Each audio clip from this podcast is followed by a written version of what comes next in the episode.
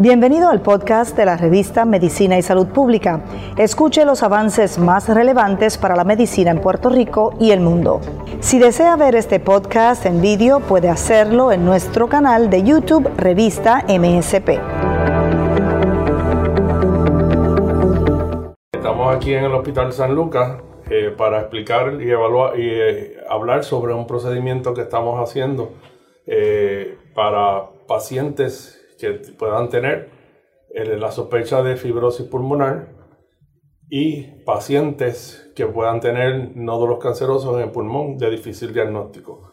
Yo soy Domingo Chaldón Feliciano, soy neumólogo, eh, trabajo en esta institución hace veintiocho años eh, y he ocupado diferentes puestos a través de, de, este, de mi vida aquí en, en el hospital.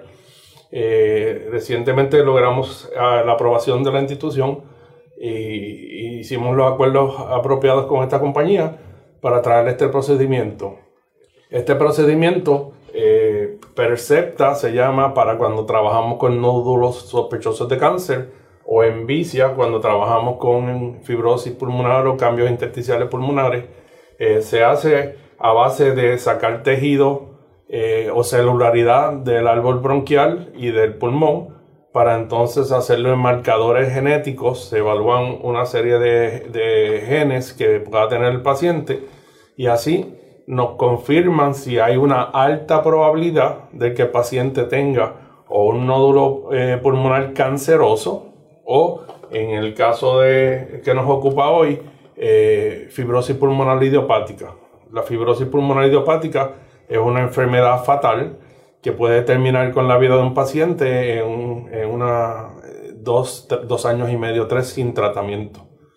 Por lo tanto, eh, bien importante estar seguro que un, un paciente tiene o no tiene esta enfermedad, porque hay tratamientos disponibles para poder ayudar al paciente. Eh, las enfermedades intersticiales pulmonares o fibrosis pulmonar eh, abarcan una gama extensa de diagnósticos Eh, y son muy confusos y trabajosos para poder eh, establecer el origen y el tratamiento de estos pacientes. Por lo tanto, eh, una de las cosas que queremos lograr con esto es identificar rápidamente si el paciente tiene o no eh, fibrosis pulmonar idiopática, que es la más eh, peligrosa y la peor de todas. Y de esa manera comenzar el tratamiento lo antes posible. En este caso les voy a enseñar uno, un, una tomografía de un paciente que tiene cambios en sus pulmones. Todo lo que se ve oscuro es aire, por eso se, debe, se ve oscuro en una imagen. Todo lo blanco son órganos sólidos generalmente. Y cuando vamos viendo el parénquima pulmonar de este paciente, vemos que hay muchos cambios eh, que se marcan como grisáceos aquí. Esos son daño al tejido pulmonar, áreas de fibrosis que se han desarrollado en este paciente que sugieren o que tienen un patrón que puede sugerir que, que esté relacionado a fibrosis pulmonar idiopática. Eh, pero no es un patrón exclusivo o específico para esto. En C T scan, eh, cuando tenemos unos cambios y unos patrones definidos, eh, se puede hacer el diagnóstico de fibrosis pulmonar sin tener que hacer ningún otro procedimiento y pasar directamente a trabajar con el paciente en su tratamiento. Cuando los cambios no son concluyentes o no específicos para fibrosis pulmonar idiopática, pues entonces necesitamos evaluar al paciente y tratar de alcanzar un diagnóstico eh, más certero. Esta es la razón de por cual se hace una broncoscopia. Broncoscopia es eh, a través de una fibra óptica entrar a la vía respiratoria del paciente, viajar a través de los bronquios y entonces al pulmón de interés derecho o izquierdo eh, tomar eh, tres biopsias en sitios diferentes. Esas biopsias se van a empacar en unos preservativos especiales, se envían entonces al laboratorio genético en Estados Unidos y ellos nos devuelven la contestación en un tiempo razonable. Eh, generalmente antes de dos semanas ya tenemos una respuesta si el paciente puede tener un, un patrón eh, de fibrosis pulmonar que, que sea eh, cambios usuales intersticiales pulmonares, que es un preámbulo a la fibrosis pulmonar idiopática. Y en este caso, pues si log- logramos tener ese diagnóstico, comenzamos al paciente en los tratamientos disponibles que hay para esta enfermedad. Eh, en el caso de eh, los pacientes con sospecha de eh, cáncer, a veces solamente se presentan unos nódulos en el pulmón. Eh, vamos a, a hacer una analogía. Un nódulo puede ser la apariencia de, de una moneda en un área pulmonar donde no es accesible para biopsia por broncoscopía o por biopsia percutánea a través de pasar una aguja y llegar al sitio de interés. Cuando no tenemos eh, esa posibilidad, o cuando se han hecho los intentos eh, por broncoscopía o biopsia y el tejido eh, y los resultados no concluyen eh, definitivamente una patología, pero seguimos teniendo la sospecha de que el paciente puede tener un cáncer por los factores de riesgo que ya ha tenido en el pasado, etcétera.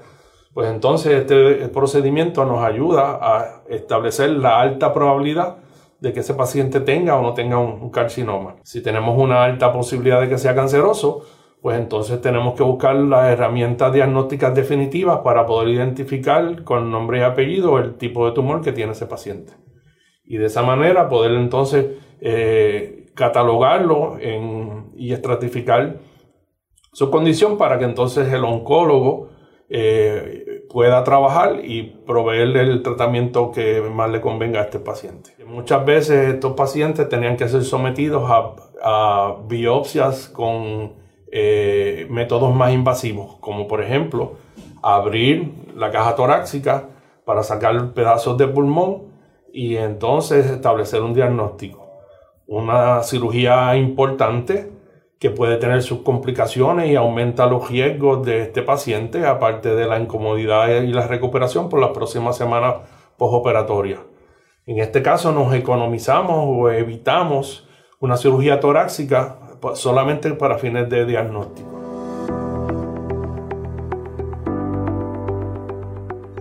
Llegamos a los bronquios inferiores. Vamos a coger la biopsia ahora para el procedimiento. Sí, ahí mismo nunca dice que el nombre no lo encontrará. Ahora sí. Yo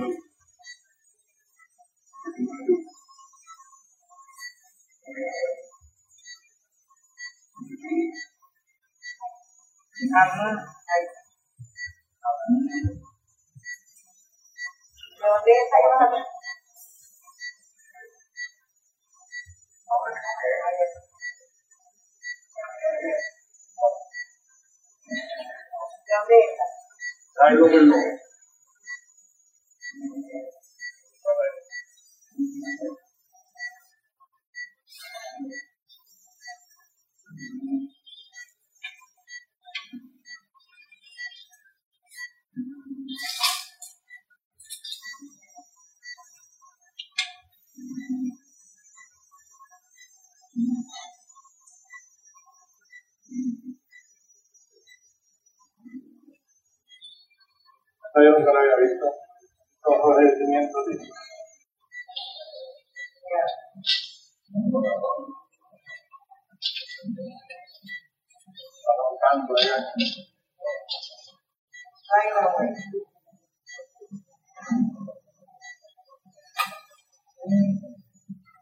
Una lavadita. Una lavadita por una, una trampa.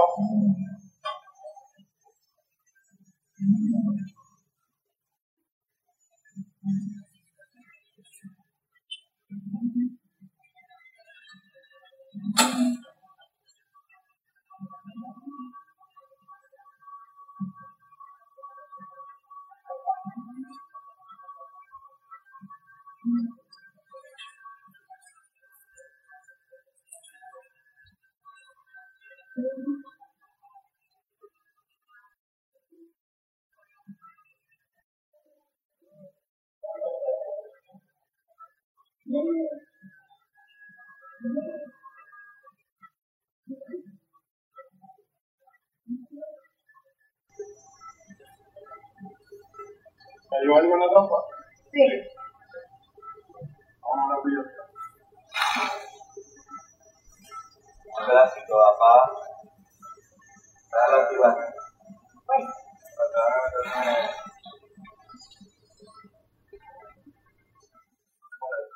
Ahí está luz. Ahí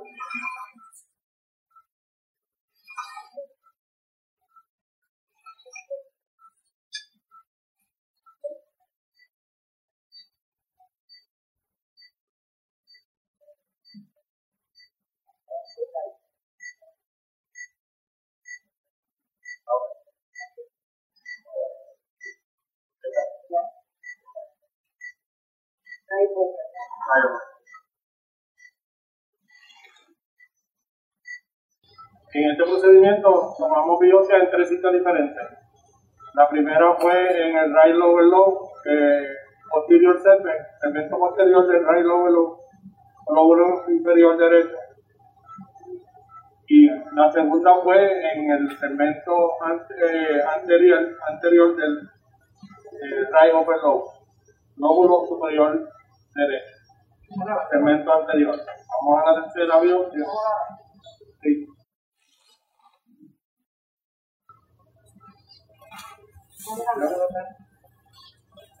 Puedes sacar la, puedes sacar el. Ponlo directo. Sí, ponlo directo ahora.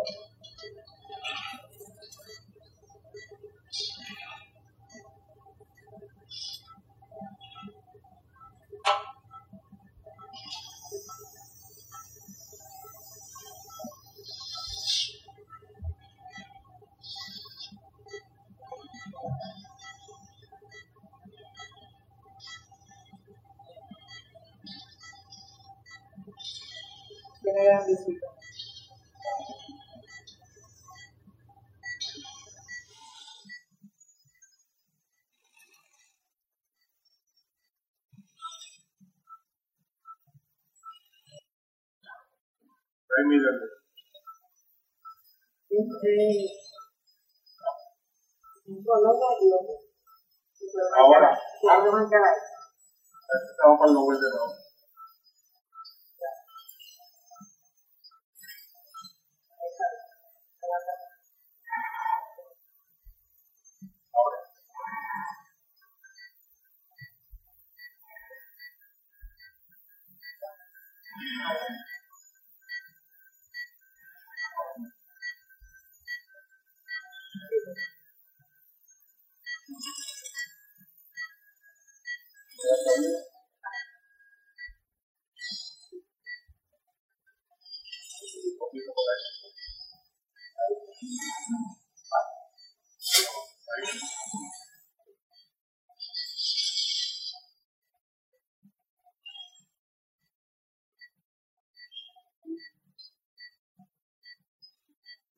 Nos llevamos a la tercera biopsia en otro segmento del lóbulo inferior derecho. Con esto completamos las tres biopsias del procedimiento. Ahora vamos a eh, limpiar el área, estar seguro de que no hay ningún sangrado, coger una muestra por cepillado para el laboratorio de patología de acá de Puerto Rico y terminamos el procedimiento.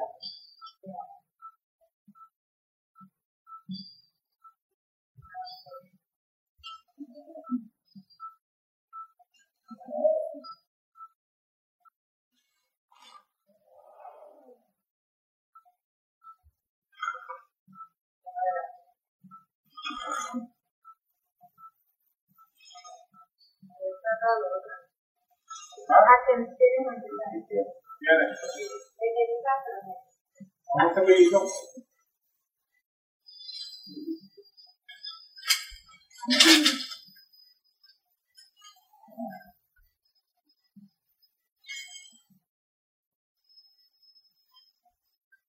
Y una más para la patología de aquí.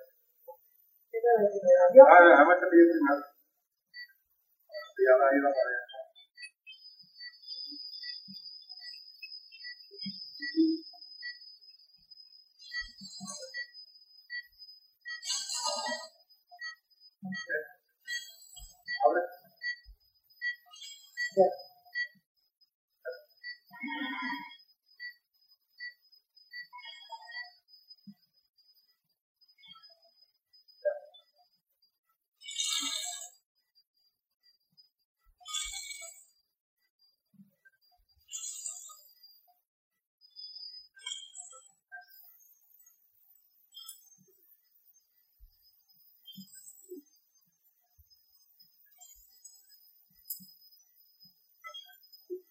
tendrá todo un peligro.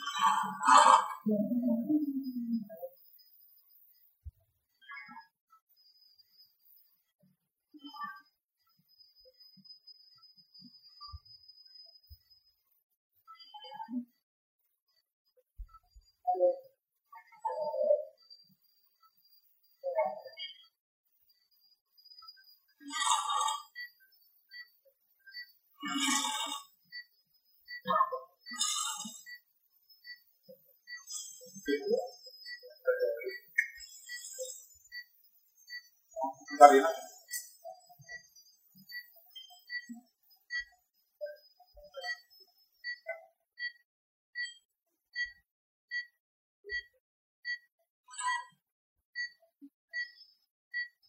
Vamos a retirarlo poco a poco.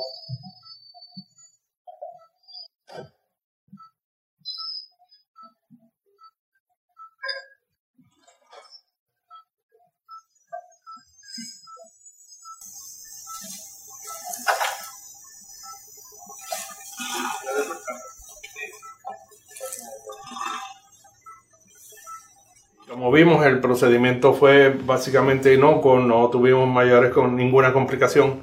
El paciente eh, estuvo bajo sedación consciente, se llama de esta manera porque el paciente básicamente está dormido completamente, no va a tener recuerdo del procedimiento, pero sí eh, responde, eh, puede respirar por sí mismo y con unos estímulos agresivos puede eh, movilizarse o responder. Eh, luego de que terminamos el procedimiento, le damos por precaución eh, reversión de la sedación consciente.